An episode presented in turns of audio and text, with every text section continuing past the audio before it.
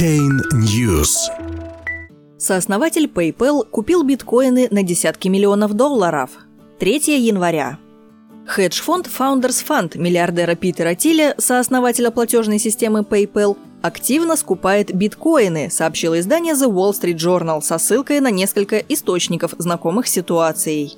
По информации собеседников издания, Founders Fund потратил на покупку криптовалюты от 15 до 20 миллионов долларов.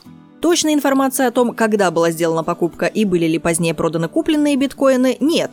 Но по данным издания, фонд Тиля начал инвестировать в криптовалюту в середине 2017 года.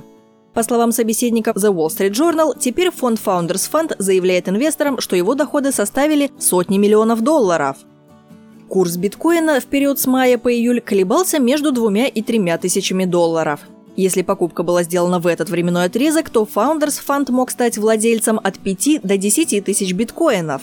По текущему курсу стоимость таких активов может оцениваться в 75-150 миллионов долларов.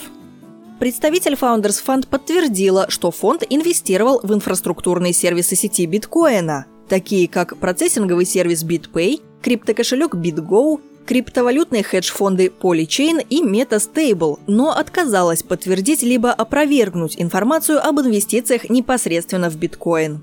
В октябре Тель заявил, что считает биткоин недооцененным активом и сравнил его с золотом.